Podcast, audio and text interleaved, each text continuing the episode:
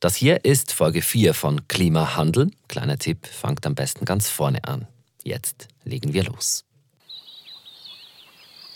Im Süden Afrikas, mitten in der Savanne von Simbabwe, in einer Provinz namens Nyaminyami, da lebt ein Tier, ein großes Tier. Es ist selten und wertvoll. Jeder will etwas von diesem Tier. Jeder verfolgt sein eigenes Interesse damit. Es ist so beliebt und begehrt und umstritten, dass die Menschen mit Gewehren aufeinander losgehen. Ja, das Tier, es ist die Elephant in the Room. Der Elefant. Für Wilderer ist er ein gutes Geschäft. Sie jagen ihn, töten ihn und verkaufen seine Stoßzähne. Für die Ranger ist er eine schützenswerte Art. Sie wollen ihn um jeden Preis beschützen.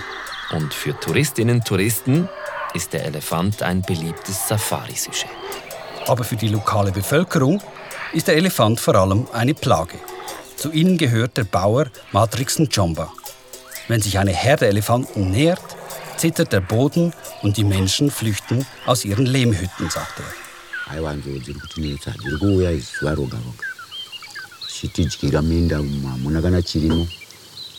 Elefanten sind ein Problem. Sie kommen jeden Tag.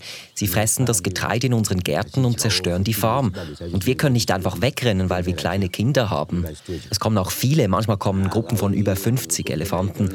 Sie kommen zu uns, weil sie Nahrung suchen. Und deshalb haben wir auch Angst, überhaupt Essen in unseren Häusern zu haben, weil sie vor lauter Hunger das Haus zerstören könnten. Am liebsten würden sie die Elefanten loswerden, sagt Matrix und Jomba. Sie verjagen oder sogar töten.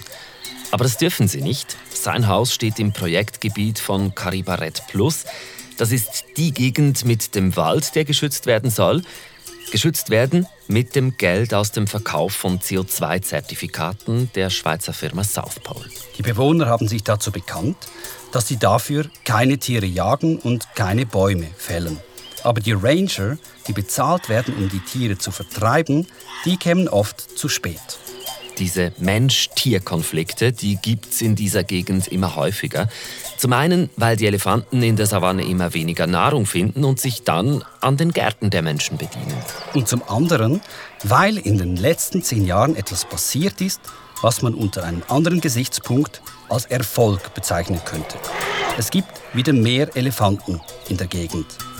Die Zahl der gesichteten Elefanten und Elefantenspuren, die in den Dokumenten des Kariba-Projekts gelistet wird, hat sich von 2013 bis 2021 verzehnfacht. Eines der Versprechen, das South Pole den Hunderten von Firmen gemacht hat, die Kariba-Zertifikate gekauft haben. Das Versprechen, dass bedrohte Tierarten wie die Elefanten geschützt werden.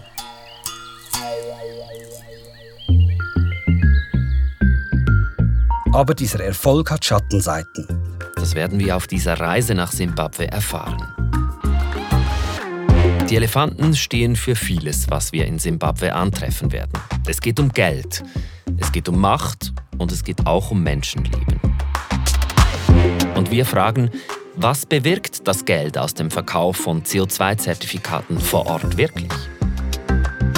Ihr seid bei News Plus Hintergründe, dem SRF-Podcast, der euch mit aufwendig recherchierten Stories versorgt. Diesmal mit der Recherche von Julian Schmidli von SRF Data zusammen mit seinem Kollegen Tin Fischer und in Kollaboration mit KollegInnen von der deutschen Wochenzeitung Die Zeit und dem Recherchekollektiv Follow the Money. Ich bin euer Host, Raphael Günther, und das ist Klimahandel, Episode 4, Unsanfte Landung in Kariba.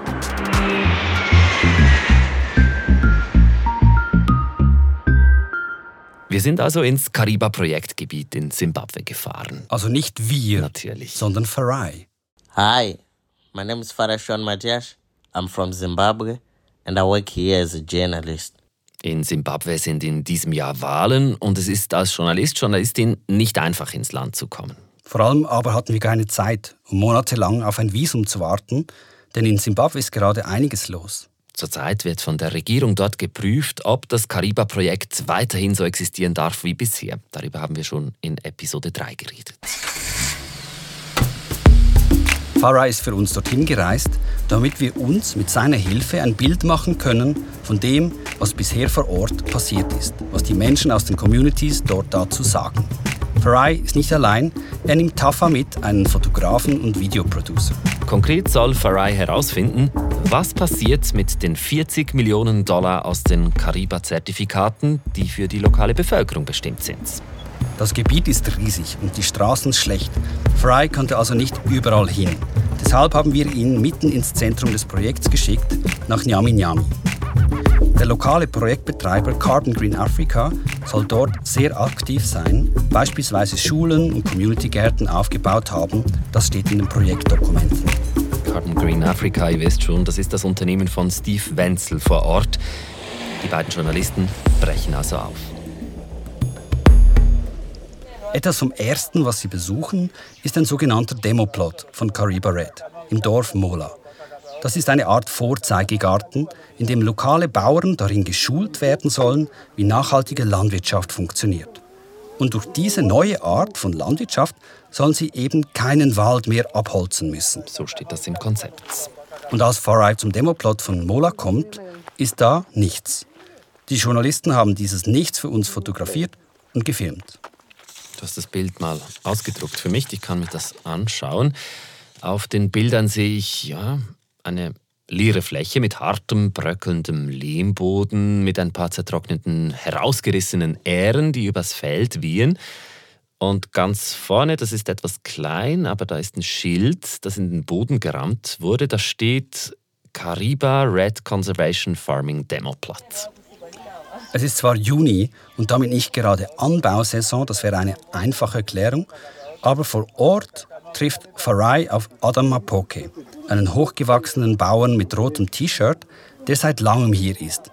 Er sagt, dass nur zu Beginn was angebaut wurde hier und er ist generell ziemlich enttäuscht von der Arbeit von Carbon Green Africa. Ja, tikuona pa internet pa internet pamadocument avanenge vachinyora die Sprache, die wir da hören, das ist übrigens Shona, eine der meistgesprochenen Sprachen in Simbabwe.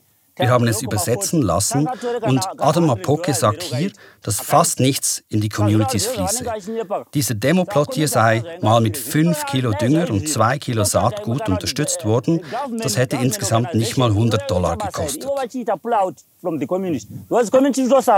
Vorwürfe an die Adresse von Carbon Green Africa. Wir kommen gleich noch drauf.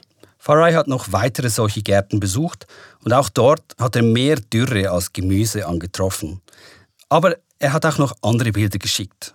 Zum Beispiel jene vom Mola Community Garden.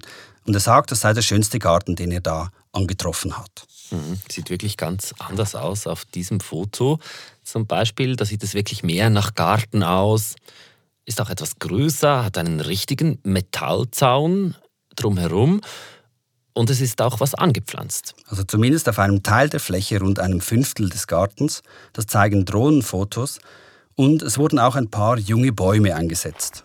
Und man sieht eine Gruppe von Frauen, wie sie gärtnern. Ein paar von ihnen kommen mit großen Plastikkesseln auf dem Kopf angelaufen. Ich nehme mal an, um die Pflanzen zu wässern. Ja, und am Eingang steht ein riesiges Schild mit dem Cariba Red Logo. Es soll wohl zeigen, das hier wurde alles durch Klimazertifikate finanziert, die South Pole für dieses Projekt verkauft hat. Farai spricht mit Frauen, die den Garten betreiben. Sie sagen, sie pflanzen Gemüse an, um sie den Fischern zu verkaufen und sie verdienten dabei sogar ein wenig Geld. Carbon Green Africa habe ihnen den Zaun bezahlt und diese halte die wilden Tiere ab. Dafür seien sie dankbar.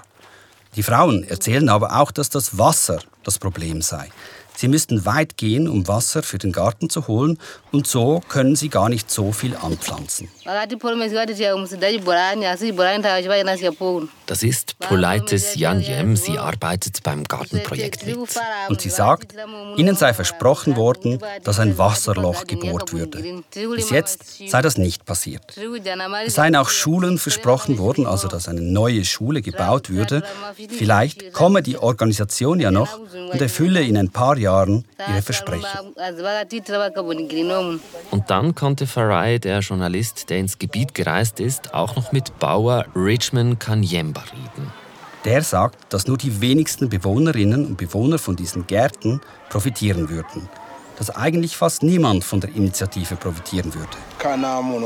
Miti almost 50 muchapiwa mari inokwana kuita 50 dollars asi kubva taudzwa izvozvo Richmond Kanyemba erzählt, am Anfang sei ihnen gesagt worden, dass jeder, der 50 Bäume schützt, dafür 50 Dollar bekommen würde. Sie hätten dann die Bäume und den Wald geschützt, aber es sei kein Geld gekommen. Das Einzige, was gemacht wurde, seien die Gärten. Aber da würden nur 15 bis 20 Personen profitieren. In den Dörfern lebten aber rund 3000 Menschen. Farai hat auch den obersten Community-Chef von Mola interviewt, den Gemeindepräsidenten sozusagen. Champion Rare heißt der. Und auch er ist nicht zufrieden mit dem, was Carbon Green Africa für sie tut. Eh, kusvika vanosvika hasi kuti tione kuti kune mari inomboenda kuvanhu ah. der Community-Chef sagt da, die seien zwar aktiv auf ihrem Gebiet, aber er müsste lügen, wenn er sagen würde, dass das alles wirklich Nutzen und Geld bringen würde. Also insgesamt hören wir bis jetzt noch nicht so viele positive Stimmen, eher etwas durchzogen, würde ich mal sagen. Wir haben Carbon Green Africa mit den Vorwürfen konfrontiert. Zusammengefasst sagt die Firma, dass man erst seit 2019 selbsttragend sei und erst seit da regelmäßig genügend Geld bekomme. Damit hätte man eine Reihe großer, von der Community gewünschter Projekte durchgeführt. Man dürfe allerdings nicht erwarten, dass man die Probleme in der Community über Nacht lösen könne. Außerdem betont Carbon Green Africa, dass es schwierig sei, alle Mitglieder der Communities mit Informationen zu erreichen, dass also viele gar nicht auf dem aktuellen Stand sind, was Carbon Green Africa alles für die Community tue. Zu den Gärten schreiben sie, dass gerade Winter sei in Simbabwe und die Erntezeit bereits vorbei sei und es gebe die Möglichkeit, solche Klagen zu melden. Das würde aber nicht gemacht von den Communities. Insgesamt sei für sie dieses Projekt ein Erfolg. Gehen wir noch etwas weiter. Es gibt ja noch die Sache mit den Feuern. Buschfeuer seien ein zentraler Faktor, der zur kompletten Entwaldung von Kariba führen könnte, neben der Abholzung durch die Bewohnerinnen und Bewohner. Das heißt es in der Vorstudie, die South Pole in Auftrag gegeben hat. Das ist das berechnete Horrorszenario, wir erinnern uns. Im Projektdesign, einem sehr umfangreichen, öffentlich einsehbaren Dokument, da steht, dass man da zwei Maßnahmen ergreifen will, um den Wald vor Buschfeuern zu schützen. Erstens sogenannte kontrollierte Brände, wo man einfach ein Stück Grasland abbrennt, damit das Feuer nicht drüber springen kann. Zweitens eine freiwillige Feuerwehr. Lokale Bewohner, die ausgerüstet und geschult werden, damit sie sofort und schnell ein Feuer löschen können oder unter Kontrolle bringen können. Farai hat dazu mit Obriel Gopore gesprochen. Er war lange einer der freiwilligen Feuerwehrmänner in Negande.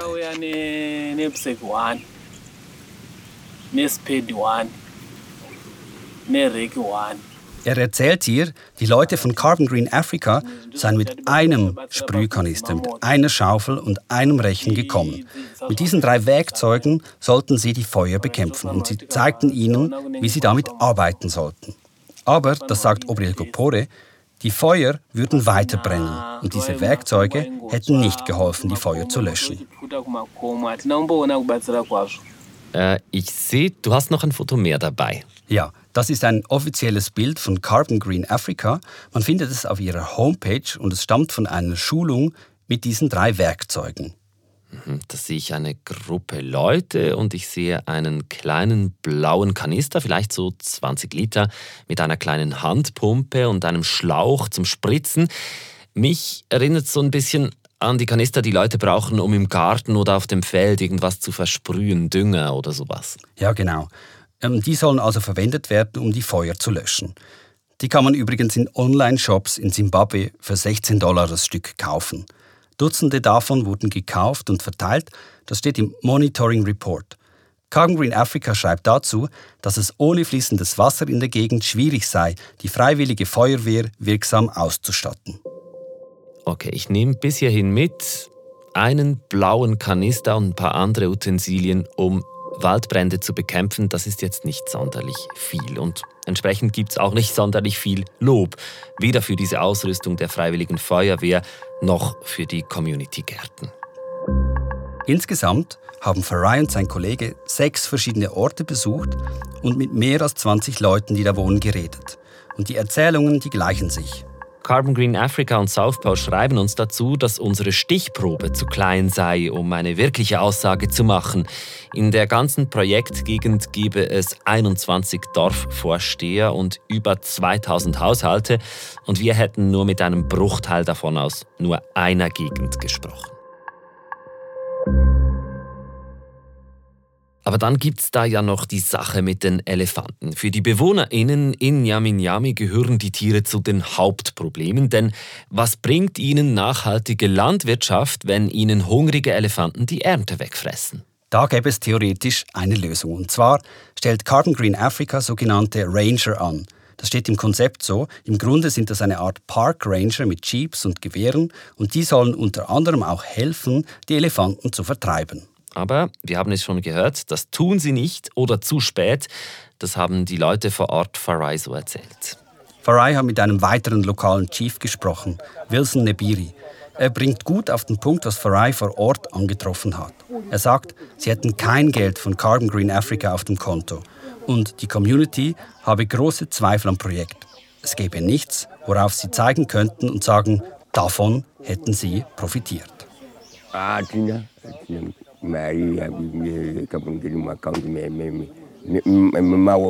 Sie seien aufgewachsen mit dem Konflikt zwischen Tier und Mensch und sie verlangen, dass die Ranger schnell reagieren, wenn die Tiere auftauchen, aber das täten sie nicht. Manchmal würden sie erst drei, vier Tage später auftauchen, wenn die Elefanten schon Häuser zerstört und manchmal auch Menschen getötet hätten. Manchmal würden die Ranger gar nicht kommen. Was sagen die Verantwortlichen bei Carbon Green Africa dazu? Weil diese Ranger, die müssten gemäß Projektdokumenten ja durch die Partnerorganisation von South Pole finanziert werden. Carbon Green Africa schreibt dazu auf ihrem Blog, dass diese Mensch-Tier-Konflikte zunehmen würden und dass sie immer versuchen würden, Hilfe anzubieten, wenn es die Ressourcen erlauben würden. Nach allem, was wir bisher gehört und gesehen haben, drängt sich mir auch noch die Frage auf, wenn mehr als 10 Millionen Dollar direkt in diese Communities fließen sollen, wie South Pole selber sagt, wo ist das Geld denn gelandet? Ich erkläre an dieser Stelle mal, wie es laufen sollte, so wie es im Konzept steht. Stellt euch vor, das Geld aus dem Verkauf eines Zertifikats ist ein Kuchen. Dieser Kuchen wird weitergereicht, zuerst an South Pole. South Pole schneidet ein Viertel für sich ab. Dann kommt Steve Wenzel. Er schneidet nochmals fast ein Viertel ab. Es bleibt noch die Hälfte des Kuchens. Und von diesem halben Kuchen geht mindestens ein Drittel an die Rural District Councils in Zimbabwe. Das sind quasi die Bezirksregierungen, zum Beispiel von Nyami Nyami. Ein weiterer Fünftel geht an Carbon Green Africa. Die Firma finanziert damit ihre Leute vor Ort, die Ranger und so weiter. Und was noch übrig bleibt, das geht auf ein Konto, den sogenannten Kariba Trust. Viele Zahlen zugegeben, aber halt eben wichtig. Also vom anfänglichen Kuchen ist da inzwischen noch rund ein Fünftel. Ein Teil dieses Kuchens wird jetzt eingefroren, quasi als Notfallreserve. Und auf den Rest, das sind gemäß South Pole mindestens 10 Millionen Dollar, haben gemäß Konzept eben alle Bewohnerinnen Anrecht. Wenn ein Dorf also so etwas wie einen Zaun bauen möchte oder für Gärten ein neues Wasserloch braucht, können sich dort melden. Ein Komitee entscheidet dann, ob sie dieses Geld zugesprochen bekommen. Das ist also, wie es laufen sollte. Aber wie läuft es wirklich? Chief Nebiri und Chief Mola haben wir bereits gehört. Sie sagen, da sei kaum Geld geflossen in ihre Kassen. Farai konnte auch mit jemandem von der in Anführungszeichen Kantonsregierung von Yaminami sprechen, Henry Valentin. Er ist einer der wenigen, mit denen Farai gesprochen hat, die unter dem Strich zufrieden sind mit der Arbeit von Carbon Green Africa und dem Kariba-Projekt. So to us, we can safely say Carbon Green Africa was very valuable to us. Carbon Green Africa sei sehr wertvoll für sie gewesen. Sie hätten auch Geld bekommen, damit hätten sie unter anderem ihr Personal bezahlt. Valentin sagt aber auch, dass es an Transparenz fehle. But the problem that we have is we didn't know how much or how many carbon credits do we have as a district. We are not aware how much do we have so that we can argue. Sie wüssten nicht, wie viele CO2-Zertifikate sie in der Gegend generieren würden. Deshalb könnten sie auch nicht darüber streiten. Sie wissen also gar nicht, wie viel Geld ihnen eigentlich zusteht. Bei der lokalen Bevölkerung kommt nur ein Bruchteil des Geldes an. Das zeigen unsere Recherchen. Und ein Insider beim RDC dieser Bezirksregierung sagt uns, sie hätten höchstens ein Drittel des Geldes bekommen, das ihnen offiziell zustehen würde. Vielleicht liegt das Geld noch irgendwo auf einem Konto oder es ist noch nicht angekommen. Schlicht und einfach, wir wissen es nicht. Man kriegt es nicht raus. Spätestens jetzt müssen wir die Frage stellen, was weiß South Pole über die Geldflüsse im Kariba-Projekt? Oder besser gesagt, was weiß die Firma nicht? Unseren Informationen zufolge weiß South Pole nämlich seit mehr als einem Jahr, dass ein Großteil des Geldes, das sie auf Wenzels Konto nach Guernsey geschickt haben, nicht nachverfolgbar ist. Das haben sie spätestens bei der Due Diligence herausgefunden. Also dieser Wirtschaftsprüfung, der sie Steve Wenzel und Carbon Green Investment unterzogen haben, um zu prüfen, ob sie in seine Firma investieren sollen. Renat Heuberger sagt, diese Prüfung sei noch gar nicht abgeschlossen. Die ersten Resultate dazu sind auch durchwegs positiv. Wir haben nichts entdeckt bisher, was irgendwelche Zweifel aufkommen lassen würde. So, soweit wir das bisher überblicken können, ist und, und, und eben auch die Resultate geben uns recht. Man kann das ja auch beobachten. Das Projekt funktioniert. Das Geld ist tatsächlich dort auch gelandet, wo es versprochen wurde. Wir wissen aber mittlerweile aus sehr vertrauenswürdigen und voneinander unabhängigen Quellen, dass Wenzel bei dieser Prüfung Stand 2022 nur für einen kleinen Teil des Geldes nachweisen konnte, dass er es in die Communities weitergegeben hat. Und dass man das bei South Pole intern durchaus als zweifelhaft taxierte. Wir haben das South Pole und Renat Heuberger auch nochmals vorgelegt nach unserem Interview mit ihm. South Pole will das nicht direkt kommentieren, betont aber nochmals, ich zitiere hier wörtlich, Bisher haben wir keine Probleme im Zusammenhang mit unserer anfänglichen Due Diligence-Prüfung festgestellt. Die Investition ist auf Eis gelegt, wird aber noch geprüft. Bei den Warnsignalen, die markiert wurden, handelt es sich um die fehlende Dokumentation, die später vom Projektbetreiber bereitgestellt wurde. Also von Wenzel. Es steht auch hier Aussage gegen Aussage. Vielleicht sollten wir nicht darauf schauen, was South Pole sagt, sondern was South Pole tut. Denn letzten Sommer, da war die Firma ja in einer schwierigen Situation. Sie hatte sowohl Hinweise darauf, dass die Wirkung fürs Klima von Kariba überschätzt war, als auch, dass es Fragezeichen gibt zu den Geldflüssen in Simbabwe. Trotzdem lief die Zusammenarbeit mit Wenzel weiter. Sie wurde sogar verstärkt. Und zwar liegt derzeit bei der Zertifizierungsstelle Vera ein neues Projekt auf dem Tisch. Es heißt Kirisa Red Plus, ein großes Waldschutzprojekt südlich von Kariba. Die Projektdokumente, die wurden im August 2022 eingegeben. Kooperationspartner sind Wenzel und South Pole. South Pole hat also ein neues Projekt mit Wenzel in der Pipeline. Eine neue potenzielle Cash Cow.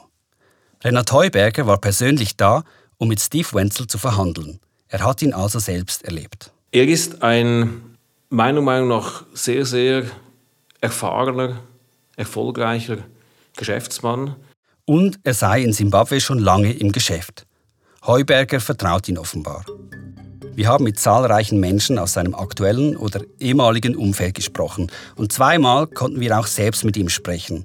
Und ich muss sagen, er ist ein sehr höflicher Mensch und trotzdem ist er bei einem Interview dann ziemlich wütend geworden und hat es am Ende sogar abgebrochen. Du sagst uns gleich noch weshalb. Wenzel, der war früher mal im Pferdesport unterwegs. Unter anderem betreibt er auch eine Art Geldleihinstitut auf Guernsey, eine Insel, die als Steuerparadies bekannt ist. Und wir haben ihn gefragt, was ihn auch schon mal die Wirtschaftsprüfer von South Pole gefragt haben, nämlich, ob er Belege hat, wohin alles Geld geflossen ist. Und er hat uns einen Ordner mit Dokumenten geschickt, die, wie er sagt, beweisen sollen, dass alles Geld, das er von South Pole erhalten hat, ins Kariba-Projekt geflossen ist. Die Dokumente stammen alle aus den letzten Jahren, also der Zeit, in der die allermeisten Kariba-Zertifikate verkauft wurden und also damit das allermeiste Geld geflossen ist. Es sind teilweise Quittungen von Hand geschrieben für Saatgut oder den Bau einer Schule oder Lohnzahlungen für Bienenzuchtschulungen. Wir haben da alles vor uns. Es ist ja ein ziemliches äh, Durcheinander, muss ich sagen. Ja, es ist nicht gerade das, was man unter einem gewöhnlichen Jahresabschluss einer Firma erwarten würde, aber die Dokumente, die zeigen doch ziemlich gut, ja, ein Teil des Geldes ist ins Projekt geflossen. Zum Beispiel die Zahlungen an die Bezirksregierungen. Da scheint ordentlich was geflossen zu sein. Dafür ist auf das Konto der Communities eher weniger geflossen. Wir haben das mal versucht zusammenzutragen und wir finden in den Dokumenten nur Geldflüsse für den Bruchteil der bis zu 40 Millionen, die es gemäß South Pole sein sollten. Es fehlen also weiterhin vollständige und verifizierbare Angaben zum Großteil des Geldes aus den Zertifikaten. Und wir haben Wenzel das auch so geschrieben und er antwortete, dass mit diesen Dokumenten ja nicht alle Zahlungen aufgeführt seien. Es seien nur gewisse Monate, als Beweis müsse das aber reichen. Er könne alle Geldflüsse beweisen, wenn er wolle. Aber er sei eine private Firma und er müsse der Öffentlichkeit keinen Einblick in seine Finanzen geben. Was ja auch stimmt. Aber es hilft nicht gerade, die Zweifel aus dem Weg zu räumen. Offenbar ging es den Wirtschaftsprüfern von Southpol damals ja ähnlich wie uns. Was Wenzel aber noch schreibt, ist, bislang habe er von Southpol weniger Geld bekommen, als ihm eigentlich zustehen würde. Das schreibt uns übrigens auch South Pole. Ein Teil der Zahlungen stehe noch aus. Und hier hört die Spur des Geldes auch auf. Aber da ist noch was anderes, was wir über Steve Wenzel wissen. Es geht um Lizenzen zur Großwildjagd. Wir erinnern uns, mit einem Safari-Gebiet fing ja alles an. Mindestens eine Lizenz betrifft nämlich einen Teil des Karibergebiets. Und hier schließt sich der Kreis, denn das hat wieder mit den Elefanten zu tun. In einem Teil des Karibergebiets, in dem der Wald und die Tiere geschützt werden sollen, so wie es South Pole verspricht, dort werden offenbar sogenannte Trophäenjagden veranstaltet. Meistens sind es reiche Europäer oder Amerikaner, die in freier Wildbahn mit Hilfe eines lokalen Jägers Löwen, Büffel oder Elefanten schießen. Der Kopf, der Schwanz oder die Stoßzähne werden dann als Trophäe nach Hause genommen und dafür wird eine ziemliche Stange Geld bezahlt. Bis zu 100.000 Dollar kostet so eine Trophäenjagd. Diese Trophäenjagd wird weltweit sehr kontrovers diskutiert. Trophäenjäger auf Großwildjagd. Ein umstrittenes Geschäft mit geschützten Tieren. This is um, a part of the black giraffe that I shot. In Afrika geht nur ein Bruchteil von diesem Geld in Schutzgebiete und Tierschutzgebiete rein. My goal is one shot and have the animal not take a step. Die Befürworter sagen, dass man mit dem Geld aus dieser Trophäe, ich wiederhole, bis zu 100.000 Dollar, dass dieses Geld zum Teil wieder der Community zugutekommt und auch den Tieren. Es werden ja nicht alle abgeschossen. Deshalb nennen sich solche Organisationen oft auch Conservancies, also Naturschutzorganisationen. Weil sie von sich sagen, dass sie etwas erhalten, was die lokale Bevölkerung ohne sie nicht erhalten kann. Aber das sehen nicht alle so. Es gibt auch viele GegnerInnen der Trophäenjagd. Der WWF hält zum Beispiel fest, dass die Trophäenjagd als Naturschutz häufig nicht funktioniert, von moralischen Aspekten mal abgesehen. Carbon Green Africa schreibt auf ihrem Blog, dass Trophäenjagd nicht mehr wesentlich zum Lebensunterhalt in diesen Gebieten beitrage und dass die Jagdquote sehr tief sei. Und South Pole schreibt uns dazu kurz und bündig, die Trophäenjagd ist nicht Teil des Cariba Red Plus Projekts und South Pole ist gegen die Trophäenjagd. Sie sagen aber nicht, dass es nicht im Projektgebiet passiert. Denn nach allem, was wir wissen, tut es das doch. Wir haben Steve Wenzel im Interview darauf angesprochen und er wand sich da ein wenig, eine klare Aussage zu machen, wohl weil er weiß, dass es ein heikles, ein umstrittenes Thema ist. Aber was er auch sagte, ist, dass er versuche, die Quote möglichst tief zu halten, dass also nur noch wenig Trophäenjagd geschehe. Und das scheint ja auch zu stimmen. Ja, ein Ranger im Nyami Nyami hat uns nämlich erzählt, dass es derzeit nur wenig Trophäenjagd in der Gegend gibt. Aber nicht wegen der Nachfrage, sondern weil die meisten Elefanten gerade noch zu jung sind und aktuell noch zu kurze Stoßzähne hätten. Deshalb würden sie sich nicht als Trophäe eignen. Ich leite daraus ab, in ein paar Jahren könnte das wieder ein gutes Geschäft werden, wenn die dann größer sind, die Elefanten. Es gibt einen Vertrag, der uns zwar nicht signiert, aber doch vorliegt und der zeigt, Wenzel wollte sich zumindest die Lizenzen für die Großwildjagd in der Gegend von Nyami für die nächsten zehn Jahre sichern. Aber ob der Vertrag wirklich unterschrieben wurde, das will uns niemand sagen. Aber wir wissen, unter anderem dank der Arbeit der Ranger von Cariba Red Plus gibt es bald wieder mehr Elefanten, die man potenziell als Trophäen schießen und verkaufen kann. Mitfinanziert durch CO2-Zertifikate. Was den Kunden so aber nicht klar kommuniziert wird.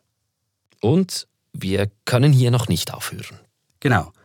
Denn es gibt noch etwas, das uns schon zu Beginn der Recherche aufgefallen ist. Etwas, das einen Schatten über dieses Projekt wirft. Diese Ranger, die zum Schutz der Tiere und des Waldes von Carbon Green Africa beauftragt werden, die haben nämlich noch eine andere Aufgabe. In den Projektdokumenten von South Pole und Carbon Green Africa wird es meist nur abstrakt erwähnt. Allein in Nyami Nyami sind fast 50 Ranger aktiv. Und ein Teil der Ranger nennt sich selbst die Anti-Poaching Unit, die Anti-Wilderer-Einheit. Das klingt militärisch und das ist es auch. Es sind bewaffnete Männer, geschult im Nahkampf und im Schießen, teilweise mit militärischer Vergangenheit. Manche waren selbst früher Wilderer. Dieses Anti-Poaching, das Vorgehen gegen Wilderer, das ist im Süden Afrikas ein wiederkehrendes Thema, bekannt als War on Poaching, also Krieg gegen Wilderei. Wer War on Poaching googelt, findet Dutzende von Geschichten in großen Medien über den Kampf gegen die organisierten und bewaffneten Wildererbanden. Und um die zu bekämpfen, wurden im letzten Jahrzehnt überall auf dem Kontinent paramilitärische Einheiten gebildet manchmal zusammen mit dem jeweiligen Militär des Landes. Sie versuchen Wilderer zu erwischen und liefern sich mit ihnen zuweilen Schießereien. Und immer wieder sterben Menschen dabei, auf beiden Seiten. Dieser War on Poaching ist höchst umstritten. Darf man Wilderer jagen, um die Elefanten zu schützen? Welche Mittel sind dabei erlaubt? Fakt ist, solche bewaffnete Anti-Wilderer-Einheiten, die sind auch im Karibergebiet im Einsatz, im Auftrag von Wenzel. Sie fahren im Projektgebiet in Jeeps Patrouille auf der Suche nach Wilderern oder Fallen, die von Wilderern gelegt wurden. Und auf den Instagram-Kanälen einzelner Ranger kann man das mitverfolgen. Dort posieren solche bewaffneten Ranger teilweise sogar mit Wilderern, die sie eben verhaftet haben. Im offiziellen Bericht von South Pole zu Kariba steht zum Beispiel fürs Jahr 2020 1970 Manntage Patrouille geleistet, 104 Wilderer festgenommen. Manchmal arbeiten die Ranger auch mit der lokalen Polizei zusammen. Sie verhaften verdächtige Personen, verhören sie, machen Razzien in Dörfern und erhalten ein Netzwerk aus Spitzeln, die sie für Informationen bezahlen. Für das Wildern eines Elefanten kann man in Simbabwe übrigens mehrere Jahre Gefängnis bekommen, ist illegal. Wir konnten mit einem langjährigen Mitglied dieser Anti-Poaching-Unit im Kariba-Gebiet über seine Arbeit sprechen. Er sagt, Oft seien die Wilderer, die sie verhaften, aus der lokalen Bevölkerung. Oft wildern sie, weil sie kein Essen haben und das Fleisch der Tiere essen oder gegen Essen eintauschen können. Im Grunde tun sie, was sie seit Jahrhunderten schon tun, sie jagen zum persönlichen Gebrauch. Und dann erzählt er von einem Fall, der alles verändert habe. Es war im Februar 2015, da habe seine Einheit von einer Gruppe von Wilderern erfahren. Sie seien den Fußspuren gefolgt und hätten sie eingeholt, die Wilderer seien geflüchtet und hätten auf sie geschossen, worauf die Ranger zurückgeschossen hätten. Zwei Wilderer seien dabei ums Leben gekommen. Für ihn, für dieses Mitglied der Anti-Poaching Unit, sei das auch ein Zeichen an die Wilderer gewesen. In den letzten sieben Jahren sei dort kein einziger Elefant mehr gewildert worden. Wir haben dazu an Carbon Green Africa und den damaligen Chef der Einheit viele Fragen geschickt. Was ist bekannt über solche Vorfälle im Kariba Red Plus Gebiet? Werden solche Fälle untersucht? Werden Ranger spezifisch geschult für solche Vorfälle? Und Carbon Green Africa hat uns geantwortet. Genau. Carbon Green Africa hält fest, dass alle Aktivitäten mit den zuständigen offiziellen Behörden durchgeführt werden. Die seien nämlich hauptsächlich fürs Anti-Poaching verantwortlich. Seit Beginn des Projekts seien 18 Waffen und Munition von Wilderern sichergestellt worden. Viele der Wilderer seien schwer bewaffnet. Und sie würden auf Ranger, Behörden, auf alle schießen, um einer Verhaftung zu entgehen. Und weiter schreibt Carbon Green Africa, die Wilderei sei ein großes Problem im Süden Afrikas auf dem Gebiet des Kariba-Projekts. Die Wilderei werde unter anderem von Mitgliedern der Communities durchgeführt, um ihren Lebensunterhalt zu sichern. Und South schreibt, dieser Vorfall habe keinen direkten Zusammenhang mit dem Cariba Red Plus Projekt. Poaching sei eine große Herausforderung an vielen Orten in Afrika. Als Klimaberatungsfirma sei das nicht ihr Fachgebiet. Und weiter, falls es Menschenrechtsverletzungen auf dem Projektgebiet gegeben habe, dann würde das South Pole scharf verurteilen, das wäre nicht akzeptabel. Wir haben Steve Wenzel im Videocall auf das Verhalten seiner Anti-Wilderer-Einheit angesprochen. Im Grunde sagte er, er könne nicht dafür haften, was alle Menschen mit seinem Firmenlogo auf dem T-Shirt den ganzen Tag so machen würden und dass es the way of life sei, das Leben dort. Es sei halt nicht die Schweiz, nicht Europa. Und er sagt auch, dass wir da Dinge durcheinander bringen würden. Die Zertifikate, die Trophäenjagd, die toten Wilderer, die hätten nichts miteinander zu tun. Danach hat er sich höflich verabschiedet und das Interview abgebrochen. Und das Audio aus diesem Interview, das dürfen wir nicht verwenden. Aber was unsere Recherchen zeigen, alles findet am gleichen Ort statt. Überall hat Steve Wenzel direkt oder indirekt eine Verantwortung. Er ist der oberste Chef der Ranger und der Anti-Poaching Unit. Er soll mit Carbon Green Africa dafür sorgen, dass Tiere und Natur geschützt werden im Karibik-Projektgebiet und die Communities vor Ort unterstützt. Gleichzeitig gehören ihm noch Lizenzen für die Trophäenjagd im besagten Gebiet. Da prallen einige verschiedene Interessen aufeinander, die teilweise widersprüchlich sind. Sie können sich vermischen. Und das ist vielleicht eine der Kernaussagen, die wir mitnehmen von diesem Besuch in Simbabwe. Was den Tieren oder der Natur nützt, nützt nicht zwingend auch den Menschen vor Ort. Und wer Geld hat, hat die Macht. Und am Geldhahn sitzt immer wieder Steve Wenzel.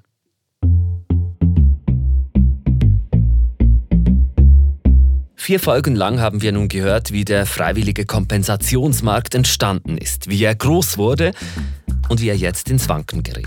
Wir haben hinter die Kulissen einer Firma geschaut und hinter die Kulissen eines der größten Kompensationsprojekte der Welt. Diese Idee, die am Anfang so einfach und genial klang, sie entpuppt sich bei der Umsetzung vor Ort als deutlich komplizierter, wie unsere Recherche zum Vorzeigeprojekt Kariba gezeigt hat. Wenn ein Wald plötzlich an Wert gewinnt, weil er zum Beispiel mit Zertifikaten unterstützt wird, dann verschieben sich die Machtverhältnisse und das passiert überall auf der Welt, nicht nur in Kariba. Man muss auch sagen, unter dem Strich wird das South Pole-Projekt sicher etwas gebracht haben. Ein Teil des Geldes ist angekommen, die Entwaldungsrate im Projektgebiet ist in den letzten zehn Jahren stärker gesunken als sonst wo in Simbabwe und es leben wieder mehr Elefanten am Lake Kariba. Aber rechtfertigt das die ganzen 100 Millionen Franken, die mit dem Verkauf der Zertifikate erzielt wurden? Unsere Recherchen lassen daran Zweifel aufkommen. Und das ist ein Problem. Wenn eine Firma ein CO2-Zertifikat kauft oder wenn sich jemand das klimaneutrale Handy-Abo gönnt, jetzt statt irgendwann, dann vertrauen sie darauf, dass Versprechen eingehalten werden. Das ist etwas, was in vielen Gesprächen mit Expertinnen aufgetaucht ist weil der Markt nicht reguliert ist, spielt halt Vertrauen eine zentrale Rolle. Und ein Rechtsprofessor hat mir auch gesagt, dass es das noch häufig gibt, dass neue Märkte erst richtig reguliert werden, wenn es Aufregung darum gibt. Das könnte auch in dieser Branche der Fall sein. Und ich möchte hier festhalten, es geht hier nicht nur um South Pole, es betrifft die ganze Branche. Klar ist, der freiwillige Kompensationsmarkt lebt von seiner Glaubwürdigkeit. Wenn die Kundschaft nicht mehr vertraut, dann kompensiert sie auch nicht mehr. Und dann funktioniert die Basis des Geschäftsmodells nicht mehr. Das merken auch die Firmen. Im Frühling hat MyClimate bekannt gegeben, nicht mehr die Begriffe klimaneutral oder Kompensation zu verwenden, sondern stattdessen das Wort Klimaschutzbeitrag. Und auch South Pole hat im Juni angekündigt, neu auf die Formulierung Funding Climate Action zu setzen. Das solle Greenwashing verhindern. Dafür setze man auf radikale Transparenz.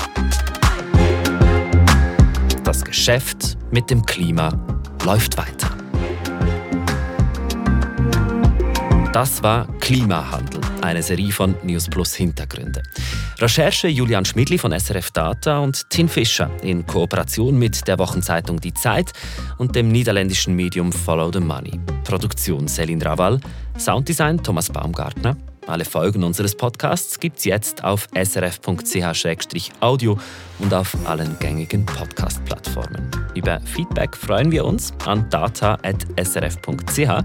Und wenn euch dieser Podcast gefällt, dann gebt doch eine Bewertung auf der Podcast-Plattform eures Vertrauens ab. Das hilft, dass ihn noch mehr Leute hören.